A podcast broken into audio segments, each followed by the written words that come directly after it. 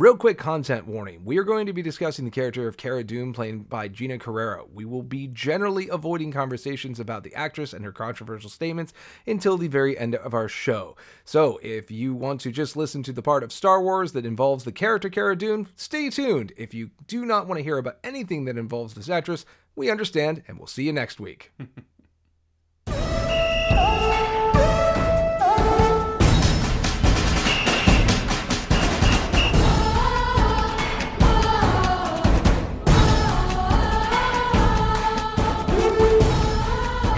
everybody out there, it's time for another episode of Star Wars All In, the show that goes all in on all the details of that galaxy far, far away. My name is Mac, and I'm joined by my fellow Rebel Shock Trooper Ross. It is great to be back in person this week, Mac. We have only one topic today, but Yep. it's going to be a interesting one. I don't know any other way to put it than that. This is, yeah, one of the interesting things about this. This may be one of the few topics we'll talk about that we'll explore all of it. All that Because will ever be, maybe. much. But we're talking about actually one of the more fascinating characters that came out of season one of The Mandalorian. We were talking about Cara Dune, the um, rebel, uh, heavy, bla- repeating blaster, total. I would, would super awesome soldier lady. Like I don't know how you put it. Like just this huge, powerful force of wrecking ball of a soldier. Yeah. Um I don't know. It's it's if you didn't know any better, you might think there was some mech under there. With Yeah. that, with that armor you got going on. It's a it's a very cool design, a very interesting character, and uh, obviously a uh, portrayal of a character with a controversial history now. Well, there's all of that, and and we're mostly just going to talk about how interesting the character is as far as um, how they're portrayed in Mandalorian, and kind of just get into the really cool space this character exists in for the tapestry of Star Wars. And let's get into that right now.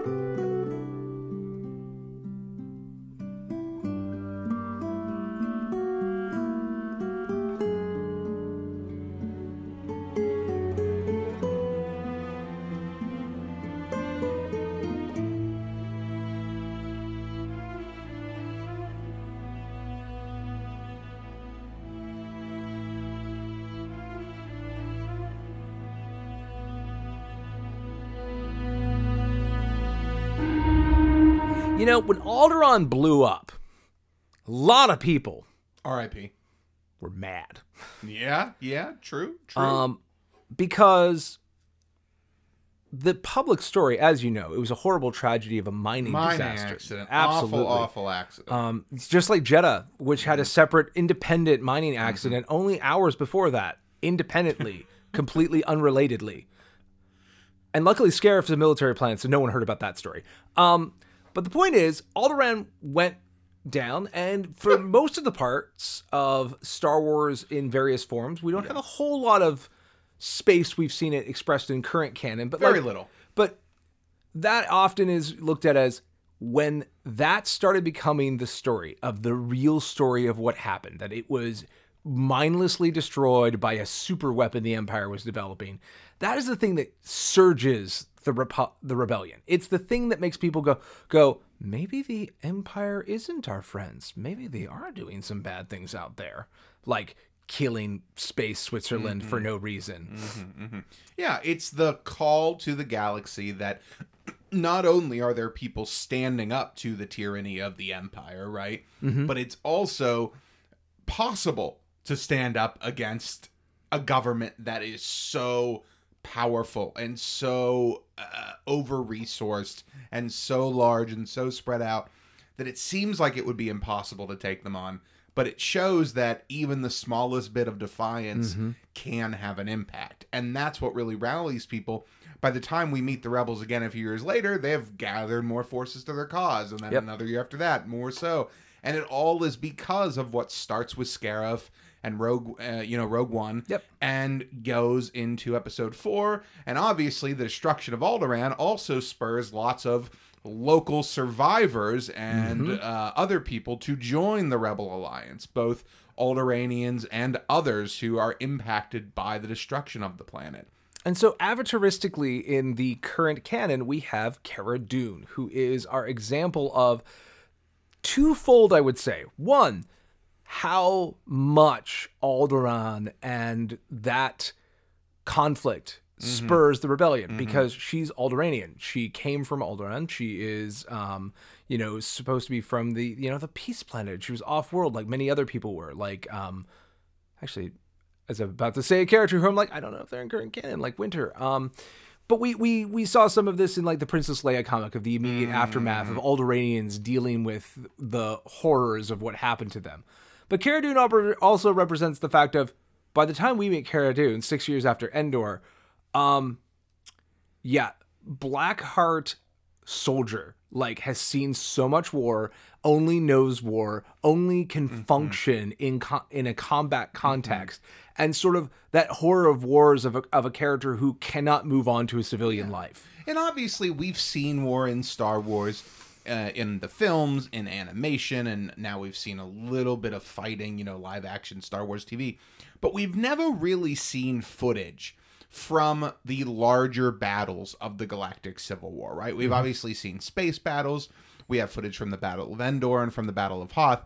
But these are battles that honestly are relatively small scale. They're essentially, you know, strike teams going against each other, single Right. battalions when you start to look into some of the larger Star Wars lore, and my mind goes immediately to like the first Battlefront book, the one that Yeah. accompanied, um, the book was called Twilight Company, the one that accompanied Yep. Battlefront one, two.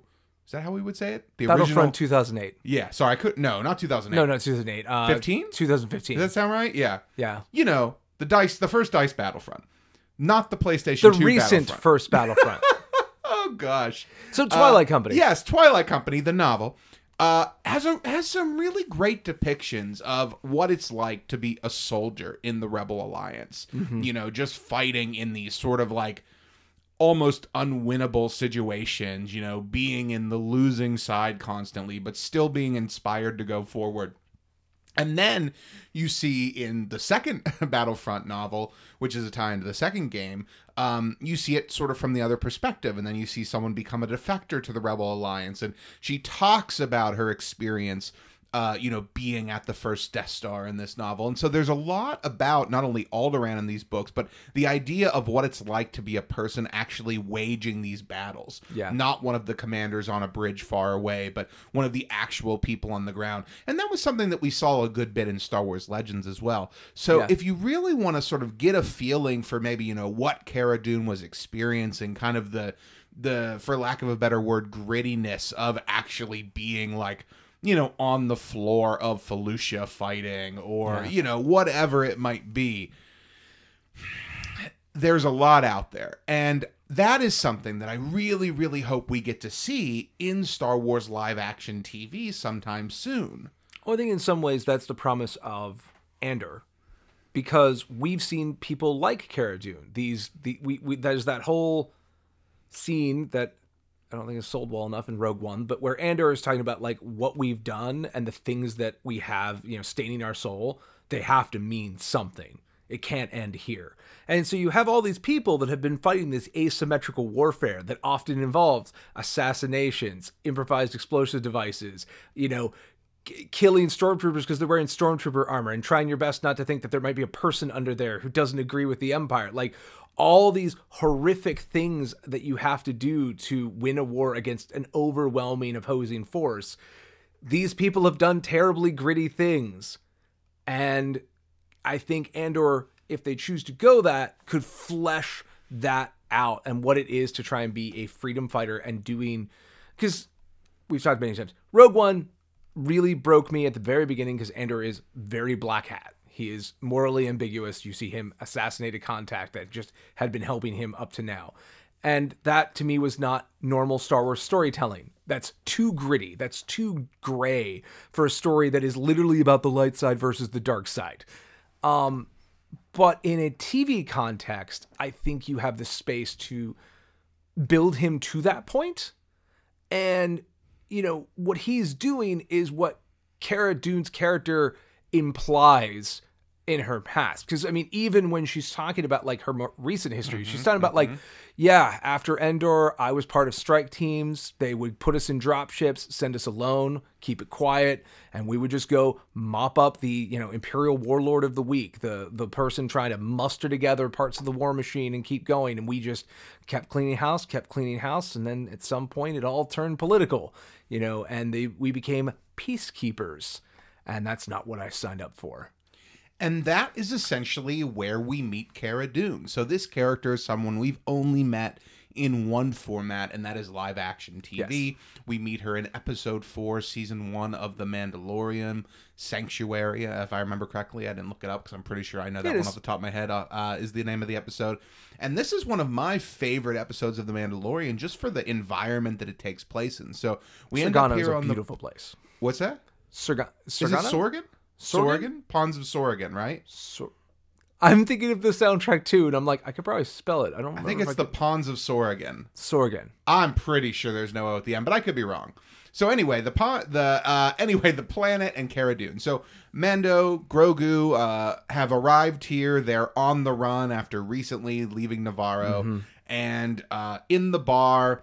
Uh, they're having some. Uh, I can't remember if it's bone broth. I know he's got some spots Yes. too, maybe right. Um, and uh, he sees across the bar this uh, this woman kind of eyeing him up, right, sipping her drink, uh, staring them down, and he's worried that they've been followed by a bounty hunter.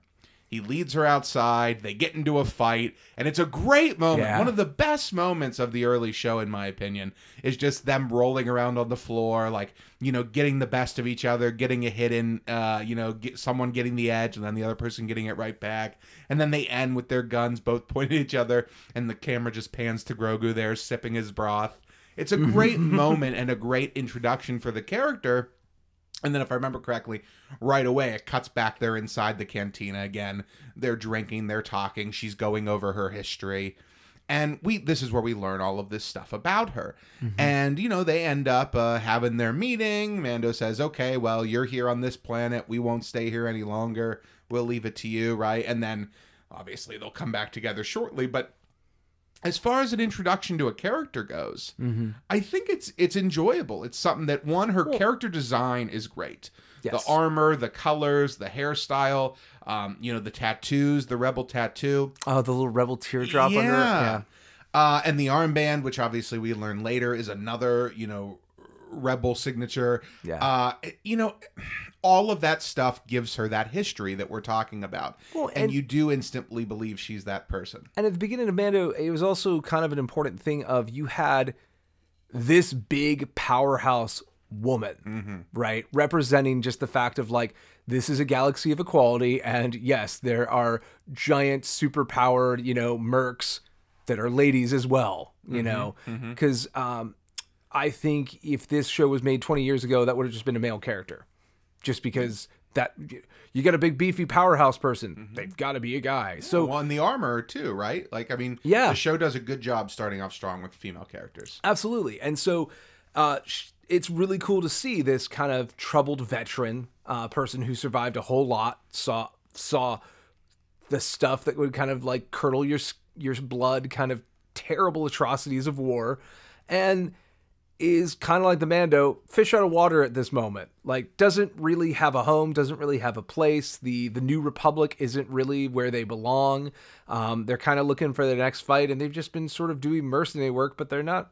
I think it's very easily implied they're not very good at that because they don't want to be a mercenary. They want a cause, and that's why at the end of this episode, throwing her lot in with Mando is so great because this is what she's built for.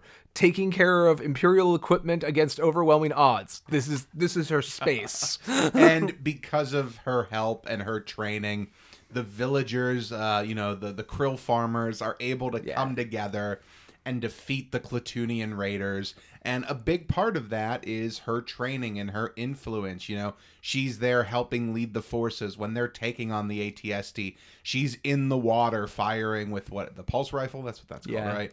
Um, you know, she's in the water actually fighting. You know, she's there in the tent with Mando, brawling fist to fist. So she's part of all of this and and proving her worth right away, both physically but also from a leadership standpoint here. Yeah, and by the end, she's warmed up to Mando because she finds that Mando has he's he's not just an empty mercenary. He does care about things, you mm-hmm, know. Mm-hmm. Uh, he generally wanted to help these people, and he generally wants good things to happen to Grogu, and she appreciates that, and vice versa. He realizes that she is not like a lot of people he's met. She's a true believer in like idealism and stuff like that. And it just ends in a really good place, which is mm. Fun because that could have been the end of the character and we at the end of Mando season 1 get the band back together and are starting to collect all these characters that he's had these relationships with and Cara's one of the ones that go with him on this desperate mission to save Grogu. Yes, and so we've already, you know, we've got we've got Cara Dune. We're back to pick her up now at the end of the season after leaving her, her on Sorgan for you know the time being. So we've picked her up. We've gone to get Kuiil, and she gets to meet now, you know, our other compatriot. She gets to meet IG Eleven, and now we have sort of the whole, uh, let's call it for lack of a better word, we have the whole gang together here. Yeah. And Cara Dune, you know, has some has some great moments here as we get into these last two episodes of season one. You know, she is um not only obviously showing very capable with a blaster and all that, you know, she's got the great moment when they're arm wrestling on the ship, her Yeah. and Mando, and Grogu chokes her out because he thinks they're fighting. Oh, it's so, so good. That is really really good. Really, just a small one that is like you know, and she's great in it. The acting there is really, really good. Um, it's uh, it, it's great. And then as we get to you know episode seven here, we're in we're on Navarro again. Um, there's the great moment where they're fighting off the beasts around the fire, and she just carries around like the top end of a Yeah. cannon that like is her gun, and like we've seen that before in Star Wars, but it's so great just to see her It's- carry this giant thing Well, around. And like I said, I, I think there's something really empowering and just visually interesting about again just the gender switch, just Mm-hmm. the idea of this is you know uh, Dutch from from Predator Yeah, running around, is. but it's a lady. Oh my god! And she's hanging out with Karl Urban, or not? Oh my god, Carl, Carl Weathers, Weathers. Karl Urban. Yeah, yeah. Carl, Carl, Carl Weathers from Predator. So it's now, perfect. now, if you want to get a Carl Carl movie, I would like to see those two actors work together. Oh That'd be my great. God. Uh, and right after Carl Weathers goes down with the poisoning from the beast, she's the first one there trying to help him out. Yes. Even though he's, you know, not necessarily their ally here, showing once again her, you know, good natured side. Yeah, and and you get to the place where you know she's one of the people who I think is the most frustrated with Moff Gideon and an Imperial remnant. You know, Yeah. the things she spent the last you know two decades killing. Did not like the Imperials. Not No. a fan. No, not at all. Not a fan. Not a fan. So uh, we get to the finale here of season one. You know, they're fighting. They're in the cantina. They're, uh, you know, they're caught. They can't get out. They're trapped. Luckily, IG Eleven comes and saves the day with the back to spray. Cara Dune is tasked with leading Grogu out, saving him, getting him to the Mandalorians. Uh, you know, in the cover cavern. Um, and this is where you know they have their nice moment of she doesn't want to leave him behind. You know, she's fighting with him, but she respects his wishes. You know, as a as a soldier to soldier, Yeah. and takes Grogu on, and obviously is happy when they catch up. But Yeah. you know, that's one of their best moments together in season one is just having that when he's injured moment. You know, not wanting to leave him behind. Yeah. it's a, it's a good emotional moment, especially with. You know, Din having his helmet on. You know, you're you're she's acting against nothing. So it is it's Right. nice. I like that. It's a good moment. It's acted well. And the meat and potatoes underneath of is they have a lot in common if they you know it's never implied that they really talk about this but they are both war orphans. They are both children of like war you know? Mm-hmm. Cara Dune was off planet when everything she knows was wiped out and you know we meet with Din Din during the Clone Wars his town gets sacked and that's how he ends up with the Mandos. Um, and so both of them sort of went into soldier cultures for the rest of their lives and so they're they're cut from a similar cloth which is why there's I think that understated sort of like like you said other characters would be like the, the like no we can never leave you behind. Once he pushes back hard enough she goes I understand. Yeah. because it's tactically she's stupid. done it before, you know, too. I- Like yeah, she's that's that's it's the other implying side of it. Is, she's hate this, but she's definitely had to leave people behind. Yeah. She gets it. and she's also frustrated in that moment. We, you know, you think it's implied because she knows he probably could be saved if he would just take off his helmet and, you know, like if he Not be just, a religious zealot. Yeah, you know, it's but it, it's one of those things that um, it just shows the understanding Well, of the characters. Between Wasn't the entire point of the rebellion was to fight to let people live their lives the way they Yeah, want? absolutely. Um, so yeah, so in the end, we we push Moff Gideon off of Navarro, um, and because of all the things that have happened, Navarro is sort of just back to its sort of wild west town, this little off the grid outpost. yeah, Um, and we we come to find that Cara Dune's kind of thrown her lot in with them. yeah. By the time we come back, you know, we can tell that time has passed. We're season four of episode two now, so it's been a little bit. Plus, we understand that there was a good bit of time between the two seasons, so we know that the town has grown and changed, and with that, the character has grown and changed. We meet her again, you know, quote unquote, by seeing her down underground. Except this time, she's hunting some people who have been stealing from Yes. local from local people. Uh, it, pretty brutal. She's just straight up murdering them. I mean, they Well, shoot back, but which damn. which I like because a she takes a shot, which is cool. Like Yeah, takes not against a- her armor, so it proves kind of like a why the armor's there, and b why she is doesn't need a full encased armor because she, she'll be fine. She'll be fine. yeah. Um, and it also implies again the brutality that she shows here against some street scum, right? Really sells the idea of like, oh my god, what would you do to a stormtrooper? you know, like Yeah. how how how much violence do you have in your history if this is how you take care of a relatively minor local altercation? Or again, it also might be showing post traumatic stress of like you are getting your yayas out here. You're getting out all this energy that you have to cage most of the time because you used to have a very good outlet for it and then the war was over. Either way, it's an interesting read on the character. Yeah. right? Whether it is that sort of uh, pent up aggression or it is just the, well, as soon as you shoot back, I'm, you know, not t- pulling any punches. Either way, shows who that character is. And as, you know, uh, Din comes back to planet, is asking for help, they essentially go to raid an Imperial stronghold, the last Imperial stronghold on Navarro. And again, Cara Dune, thumbs up. Kill more Imperials. I'm there. She's all about it, always about taking out the Imperials. Uh, you know, she's become the local sheriff of the town, as we said. Yeah. So they arrive at this sort of refinement factory and they break in. She does a great job of, you know, killing anybody they need to along the Yes. way. But her big moment comes when they reach this sort of um, what we perceive as a cloning facility. You know, we're kind of, uh, you know, Strand casting's going on here. yeah, yeah, something, something creepy is going on here.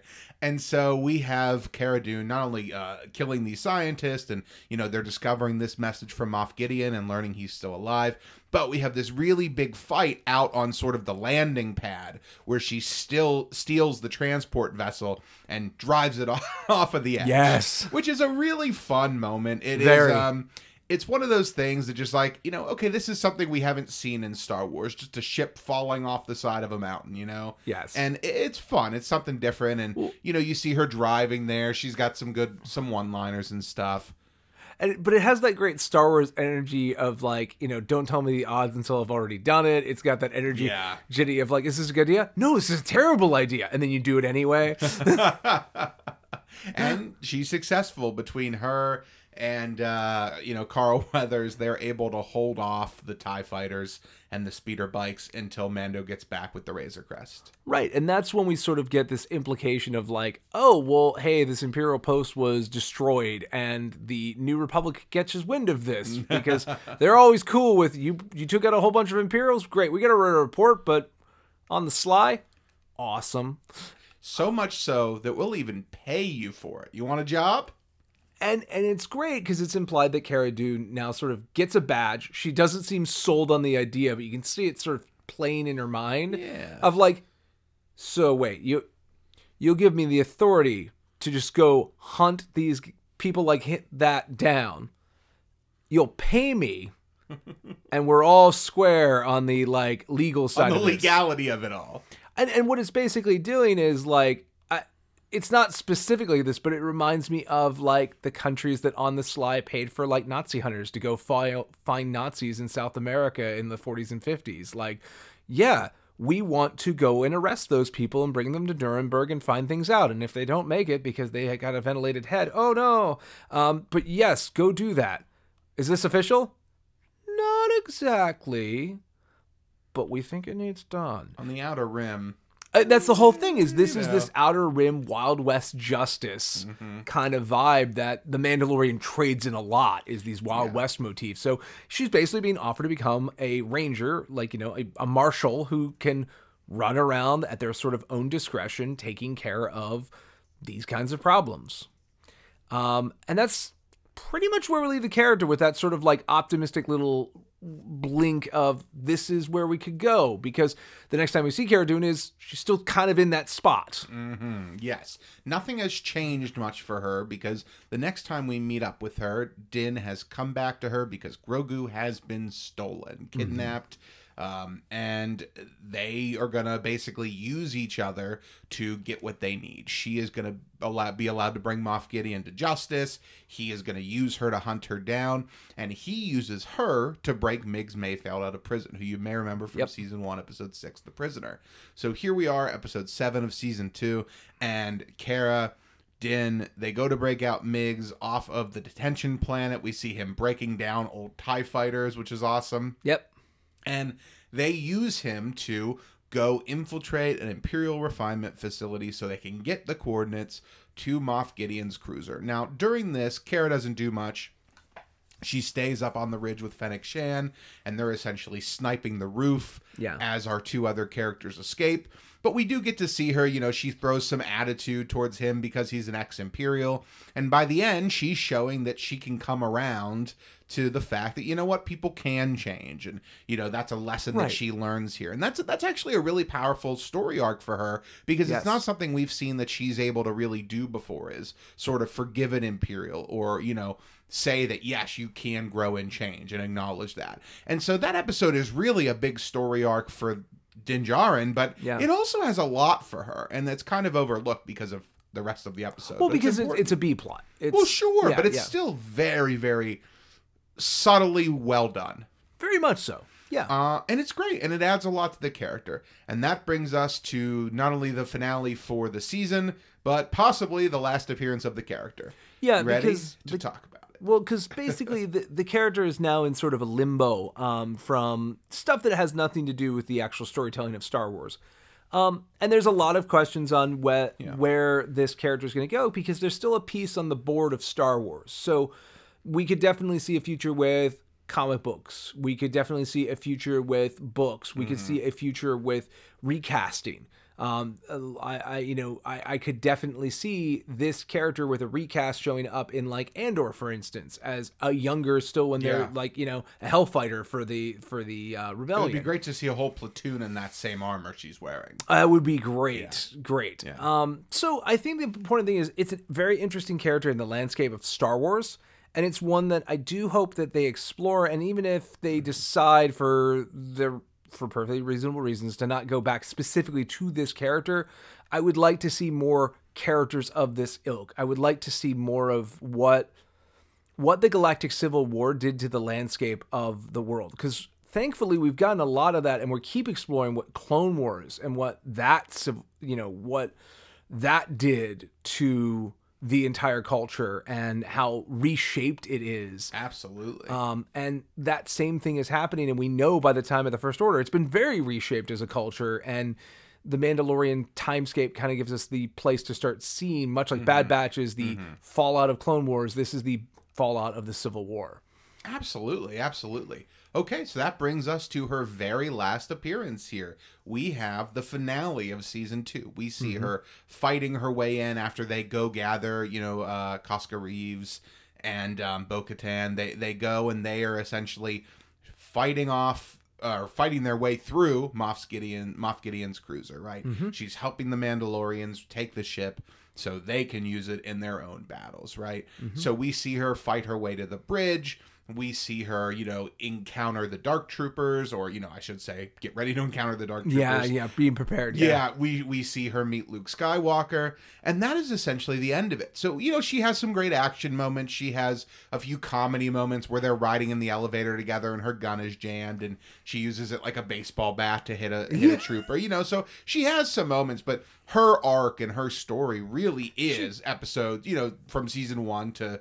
Uh, the end of season two, and then this episode, really, she's just there to add to the action. Right, and and and the, and the only other thing we know from uh, stuff that came after that is that, in theory, she's the one who takes custody of Gideon and turns him into the Yeah. New Republic because we know that Gideon has ended up in New Yes. Republic custody. Yes, he did not like get broken out on the way. Classic, Right. like old west style. or and something. since that was her whole conditions for being on this mission in theory right i think she'd help din anyway but like that's what she wants she wants to bring him to justice yeah, and she succeeds, and essentially she is the one who's at least partially uh, responsible for clearing the Empire off Navarro. yes Which does feel like a satisfying conclusion to her character if that's all we get. But hopefully, as Mac was saying, we do hope to see more from the character. Um, You know, we're not going to talk about the actress here, but maybe we'll share a few thoughts on that as we wrap up. okay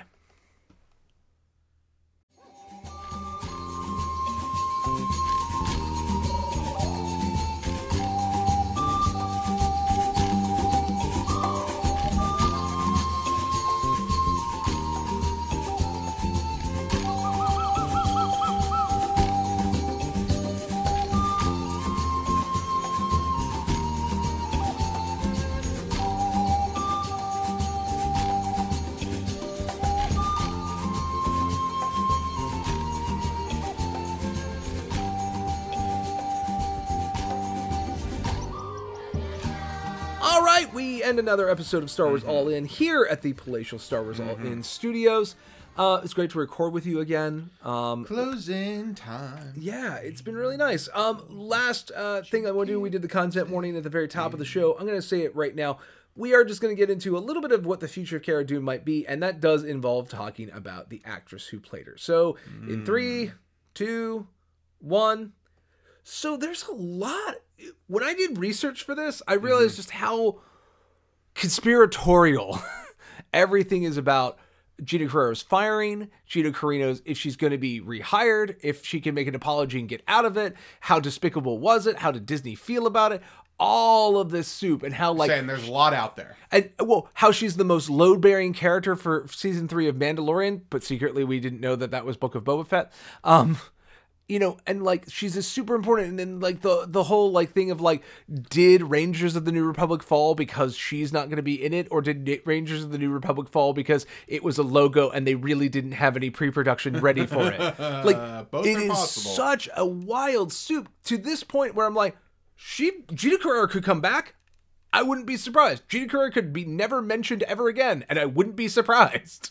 Yeah, it's. I mean, obviously, we we do not have any insider information. No, no, no. Star Wars All In. Um, my opinion on it is is very very simple. If if well, let's just say too. If it just to summarize, if you're not familiar, Yeah. long story short, basically, uh, what sort of started everything was Gina Carano making fun of people wanting to have their pronouns expressed. Right.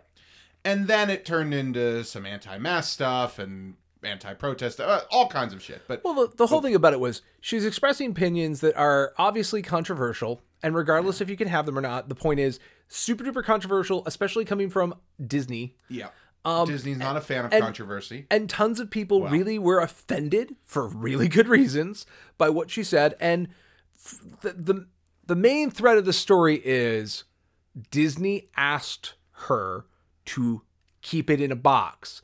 And she specifically went out and said, Disney's asked me to keep in the box and I'm not going to be silenced. And Disney said, then you are no longer an employee of the Disney companies. Yeah, it's it's very interesting because when it was all going on, there were moments where obviously people were calling for something to happen to her. Yeah. And Disney never made any comments on it and then things kept happening. Yeah. And it was funny because they kept and then it just like was one thing too many and all of a sudden there was this press statement random, not attached to anything about how Our former employee, Gina Carano, is not currently hired to do any future projects at Lucasfilm. Right. And that was all it said. But that was enough for people to take it and basically say, well, this means she was fired. Meanwhile, you're not fired if you've already finished production on the show. But Yeah. it- understandable that- from that viewpoint, you can say, it is an interesting thing in Hollywood of like you've been fired of like no no you just didn't get rehired which is Yeah. which is a very different thing. yeah, it's so. And, uh, well, not to say too much, but I think it was the right decision. I think there is. Um, Well, like I said, it's one of those things of like, let's say you have a super controversial opinion, right? This is America, free speech. In my mindset, I've always been you can think whatever you want. It could be the darkest, horrible stuff in the world. You know what? Because the human mind's a complicated machine. It has all kinds of aberrant thoughts. You have perspectives that are limited by what you've seen and done, and I can understand why people end up with toxic opinions. But where it becomes a problem is you expressing that mm-hmm. and campaigning for that or being corrected. Like i'll use a simple example of what i'm trying to say to separate it from her actual very toxic statements. But what she's talking about pronouns right? We live in a very complicated world. If i misgender you the first time i should feel ashamed and when you correct me i will use your proper pronoun from there on out. If you're not able to do that that is because you're being an ass I and, completely agree. and Gina Carano, from everything we said, that's where it started. But the problem was when she was asked to correct her behavior or at least keep those thoughts to yourself privately as a part of our marketing campaign and an employee of us and representing us and our brands out there. She just couldn't be quiet about it. And that's when it completely crossed the line because it's not just you have bad opinions, you are adamant in those bad opinions that the company can't support you on so you're gonna have to go. And uh, there are it's it would be totally understandable if you have confused feelings about this. Sure. This is a very complicated ethical and moral situation right and it's very new I- for most people who Yeah. don't have like yeah I have a very close trans friend. I have I had to work through a lot of understanding it and getting their perspective and understanding how complicated and weird and Mm-hmm. how it makes them feel, right?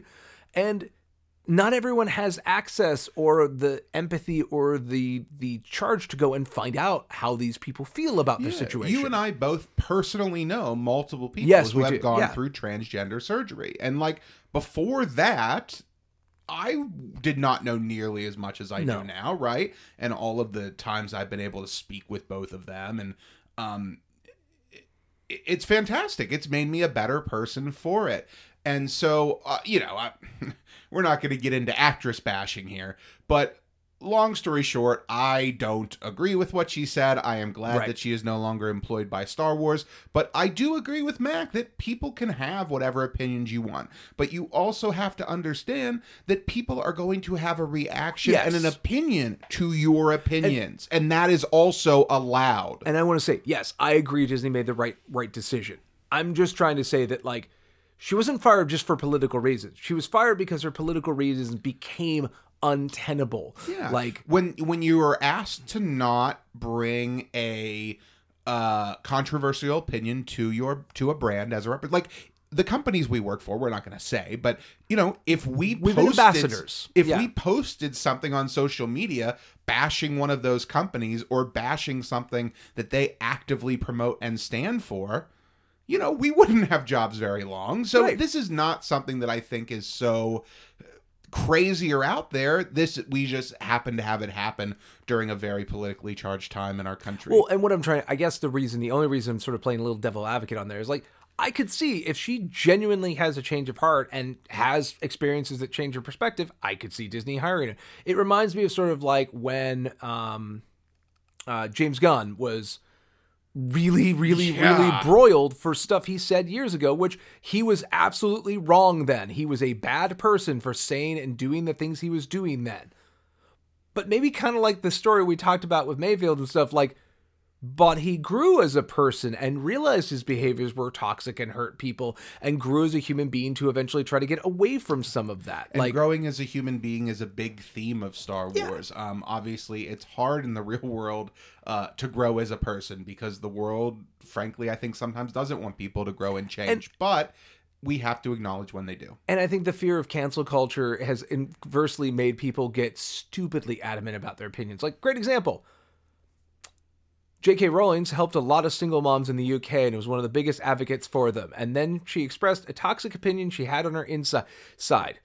Oh, well, that happens. Again, you maybe you haven't learned, maybe you haven't seen these people, maybe you haven't found the right way to empathize with with them.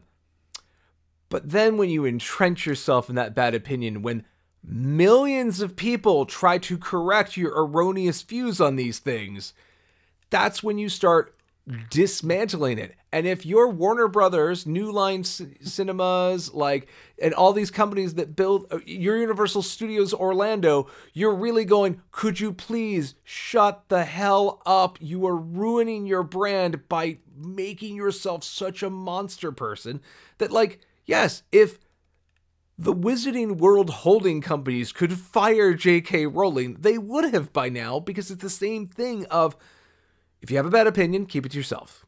Like simple as that. But we are such a vocal culture now, and everything we say gets so scrutinized that some people just like, well, you either have to be canceled or pure as the driven snow. And I'm like, humans are not going to usually fit in that box, but like don't run away from pure driven snow. Don't run away from the right thing. Um, and last but not least, yeah. I think the thing that I'll say that also hyper disappoints me about our current cultural discourse about uh, actors and actresses is I want to see Cara Dune again. That character specifically.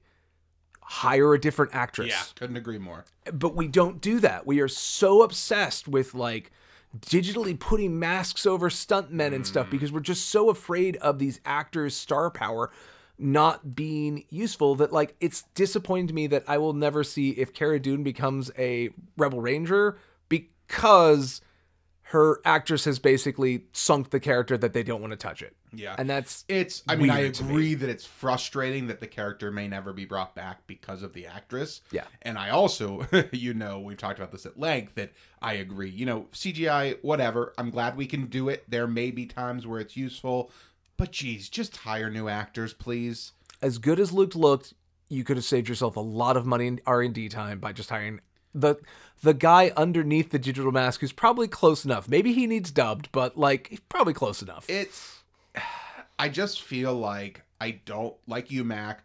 Don't want to cross that horizon of we don't need actors anymore. We'll just everything is a animated movie now, and I don't want that. I don't want that at all. And uh in my opinion, the characters are bigger than the actors. Yeah. It, it may be painful to think about or say, but Leia Organa is bigger and more important than Carrie Fisher. I mean, not in a literal sense. You know, a human life is more important than a made up thing. No, no, no, no, no. What I'm saying is, is like, is they're a character. Yeah, you can. They can be played by multiple people. I think the way you could say that in a in a as forceful but nicer way, Leia Organa should be allowed to outlive Carrie Fisher. For sure. That's For sure. okay. I, I mean, I completely agree, and I'm sure there are lots of people who don't. I understand where you're coming from, and that you know they they have a the character is them, and they are the character, and I can understand and, that opinion. But you know, sometimes you just you want. it's the same thing as our as my Star Wars opinion. You know, I am glad that we have more Star Wars content. Yes. Post 2005, even if it's not all perfect and I don't love it all, I'm glad that it exists. Yeah. And yeah. it's the same thing. Even, you know, I loved Solo. If it had been a bad movie, I still would have been happy that we tried. Well, and in my opinion, Hamlet has existed for more than 400 years. Hamlet will exist for probably another 400 years. And the reason yeah, is because. Denzel's played it every time. Well, but what I'm saying is because the character is larger than any particular actor that's played them. Yeah. Um, and I, I think that's important. You ready to wind this down? Yeah, I feel like I don't have anything else to say about CD. Right. I just want to say, just put two things out there. At the time of this recording, the world's in a crazy place. Sure. We've just talked about a lot of things, and I want to make sure that we clearly state trans rights are human rights, oh, and yes. everything going on in Texas is toxic as hell. Oh, yeah. If you are a Texan, by all means, either get out or fight the battle to the absolute wall. Mm-hmm. Um, I've I've given some of the different causes that are out there to try and get that disgusting law um, worked on and hopefully repealed or at least yeah. made into something that people can actually deal with. Um, and also, uh, shout out to the Ukraine, um, who for the second time in recent history are fighting off a Russian invasion while the world looks on saying, we don't like that. Yeah, obviously there's lots of depressing things uh, to say about all of this, but uh, Mac, I uh, I think I should just say yeah, I agree, and uh, you know, uh, best of luck to all of the rebellion out there, Yep. both in in Texas uh, fighting for human rights and Yes. in Ukraine fighting for human rights and human life, and um, you know, we we we wish everyone the best. Obviously, these last couple years have been uh, not the best for us as a species, and uh, let's hope that maybe this will be starting to get back to better days. I I think what else to say about that. to bring it back around to the whole reason we're here, things are often darkest right before the dawn. Isn't that true? All right, and until we get to another dawn next Wednesday, I'm Mac, And I'm Ross. and may the force be with you.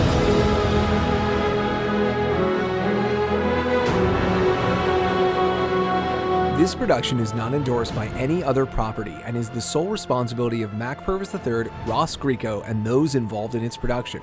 It is meant for entertainment purposes only. Other than content provided by this production's providers, all music, music clips, sound bites, rights are reserved, and their respective owners have not endorsed any aspect of this show. Copyright 2022.